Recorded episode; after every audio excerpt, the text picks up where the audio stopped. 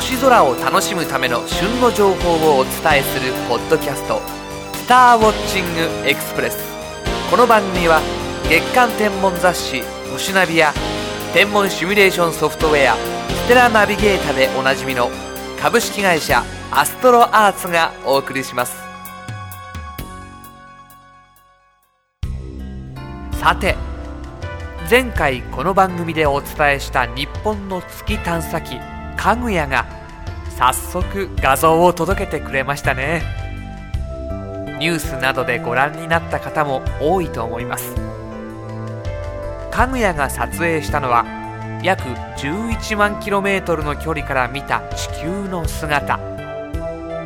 これだけ遠い宇宙から地球のハイビジョン撮影が行われたのは世界で初めてで、今後は月周回軌道上で月から望む地球の出も撮影するとのこと。ハイビジョンならではの高精細な映像に期待してしまいます。しかし、ウェブでの公開は行われないのでしょうかね。やっぱり最初は エヌエイチケー のハイビジョンスペシャルでの放送になるのでしょうか。うー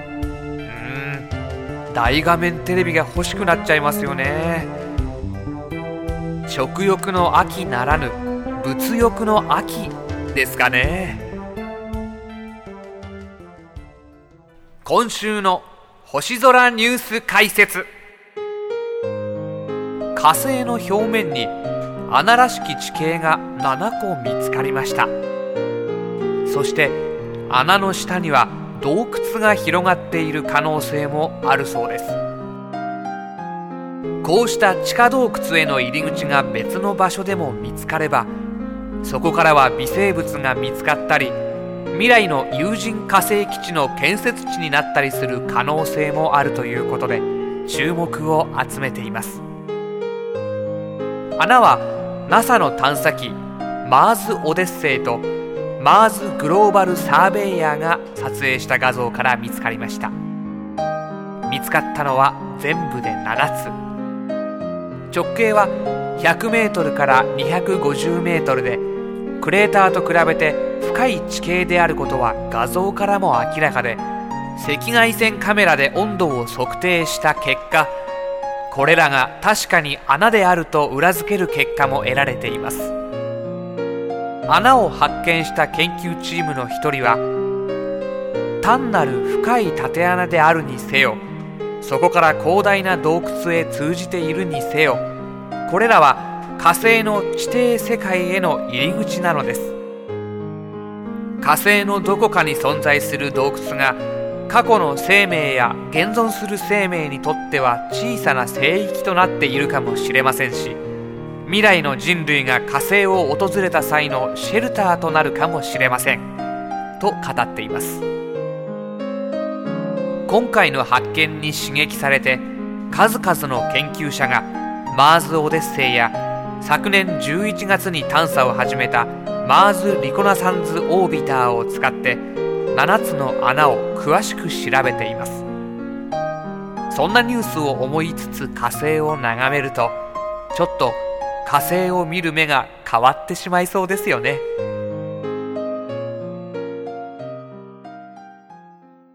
今週のピックアップ。毎年同じ日付にたくさんの流れ星が現れる流星群は、流れ星の中心になる星座の名前が付けられています。例えば、今月にじゅういちにち頃に現れる流星群はオリオン座が中心になっているので、オリオン座流星群と呼ばれています。流星はオリオン座が昇ってくるにじゅうにじ頃から現れます。月齢じゅうの月明かりがありますが、西の空の月に背を向けて東の空を観察するか、一時に月が沈むのを待って夜空が暗くなってから観察すると流星を見つけやすいでしょう。オリオン座流星群は有名なハレー彗星由来の流星群です。流星群としてはあまり出現数が多くないので、母彗星であるハレー彗星に比べると知名度が高いとは言えません。しかしそう言われつつも、昨年じゅうがつにじゅういちにちのオリオン座流星群はペルセウス座流星群にも匹敵するほどの大量出現でしたので、今年も注目しないわけにはいきませんよね。長時間眺めるには椅子や温かい飲み物も用意しましょう。寒さ対策をして秋の星空を散策しながら気長に流星を待つというスタイルで楽しむといいと思いますよ。今週のインフォメーション、アストロアーツ発行の月間天文雑誌星ナビじゅういちがつごうでは、赤外カットフィルターを外したデジタル一眼レフカメラについて特集。改造デジタル一眼レフカメラの持つメリットとデメリットを正しく理解するため、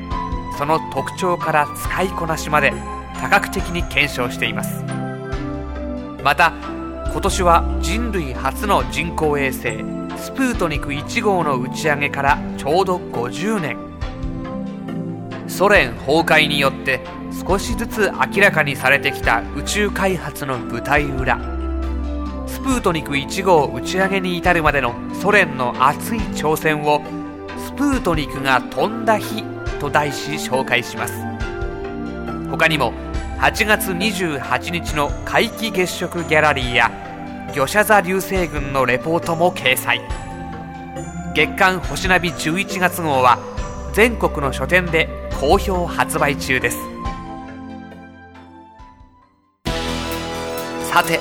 今回のスターウォッチングエクスプレスはいかがでしたでしょうか。より詳しい星空を楽しむための情報はアストロアーツホームページ エイチティーティーピーコロンスラッシュスラッシュダブリューダブリューダブリュードットエーエスティーアールオーアールティーエスドットシーオードットジェーピー スラッシュをご覧ください。